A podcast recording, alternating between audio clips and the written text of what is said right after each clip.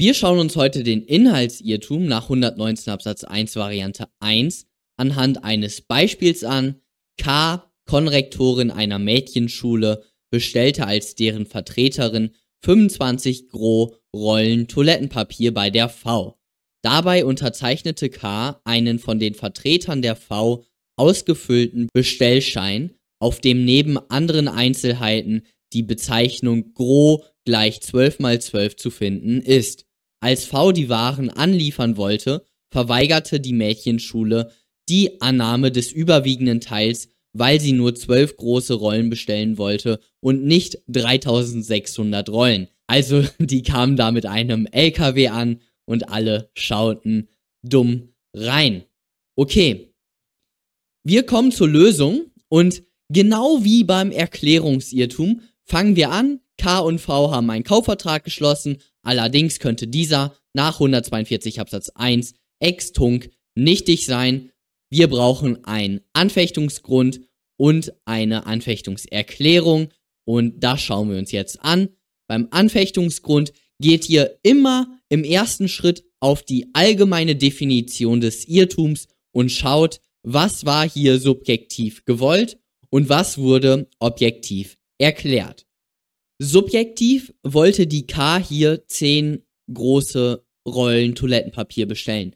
Objektiv musste ihre Erklärung jedoch für eine für einen objektiven Empfänger in der Position des V als Angebot über 3600 Rollen verstanden werden. 133, 157 BGB. Somit fallen hier das subjektiv gewollte und das objektiv erklärte unbewusst auseinander. Somit haben wir hier einen Irrtum, der vorliegt. Okay.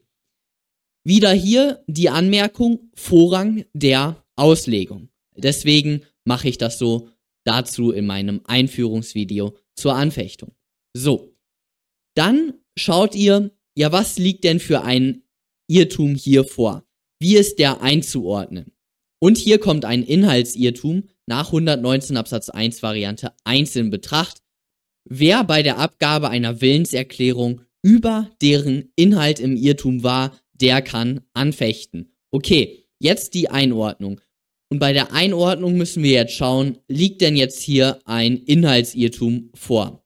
Und die K hat eine Erklärung, eine Willenserklärung abgegeben, die sie auch abgeben wollte. Sie hat in dem Bestellschein 10 eingetragen. So.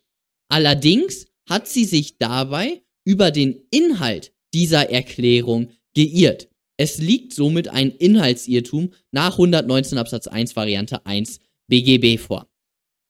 Der Inhaltsirrtum ist die Situation, wo ich weiß, was ich sage. Ich, ich weiß und möchte auch genau das sagen, was ich sage. Allerdings weiß ich nicht, was ich damit sage. Dieses damit. Das auch ein Klassikerbeispiel ist immer dieser halbe Hahn.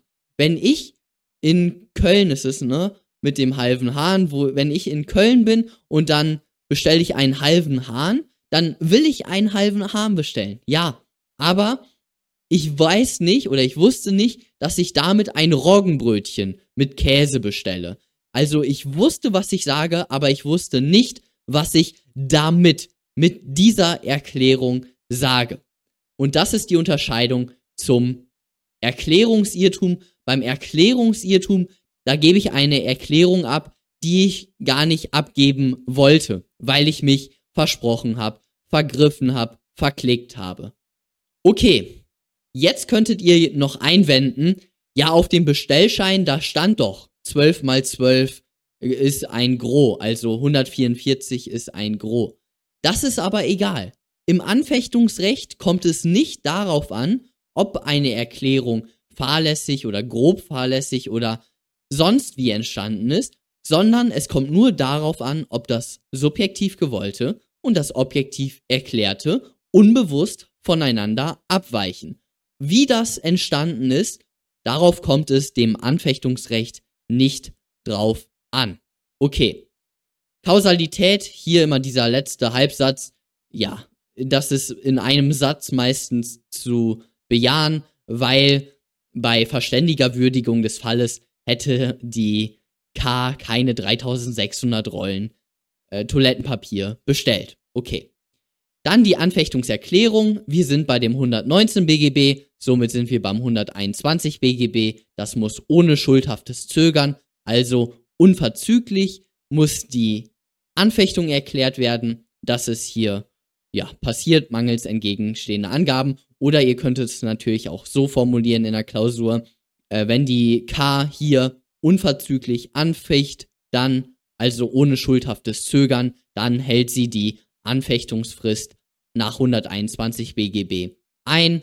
Und dann der Anfechtungsgegner, 143 Absatz 2 BGB. Bei einem Vertrag ist es der andere Teil. Somit ist hier der V der richtige Anfechtungsgegner. Gegenüber diesem ist die Anfechtung zu erklären. Perfekt. Dann liegt kein Ausschluss vor und somit kann die K den Vertrag anfechten, wenn sie die Anfechtung unverzüglich gegenüber V erklärt. Perfekt. Kommen wir jetzt zu einem komplizierteren Beispiel. K ist im Internetshop des V. K packt den Laptop Modell X in den virtuellen Warenkorb. Nun entscheidet er sich jedoch um und möchte doch den Laptop Modell Y kaufen. Er packt diesen in den Warenkorb, vergisst aber den Laptop Modell X aus dem Warenkorb zu entfernen. Er klickt auf zahlungspflichtig bestellen und gibt somit ein Angebot für beide Laptops ab und der Internetshop liefert diese beiden Laptops. Kann K den Vertrag anfechten?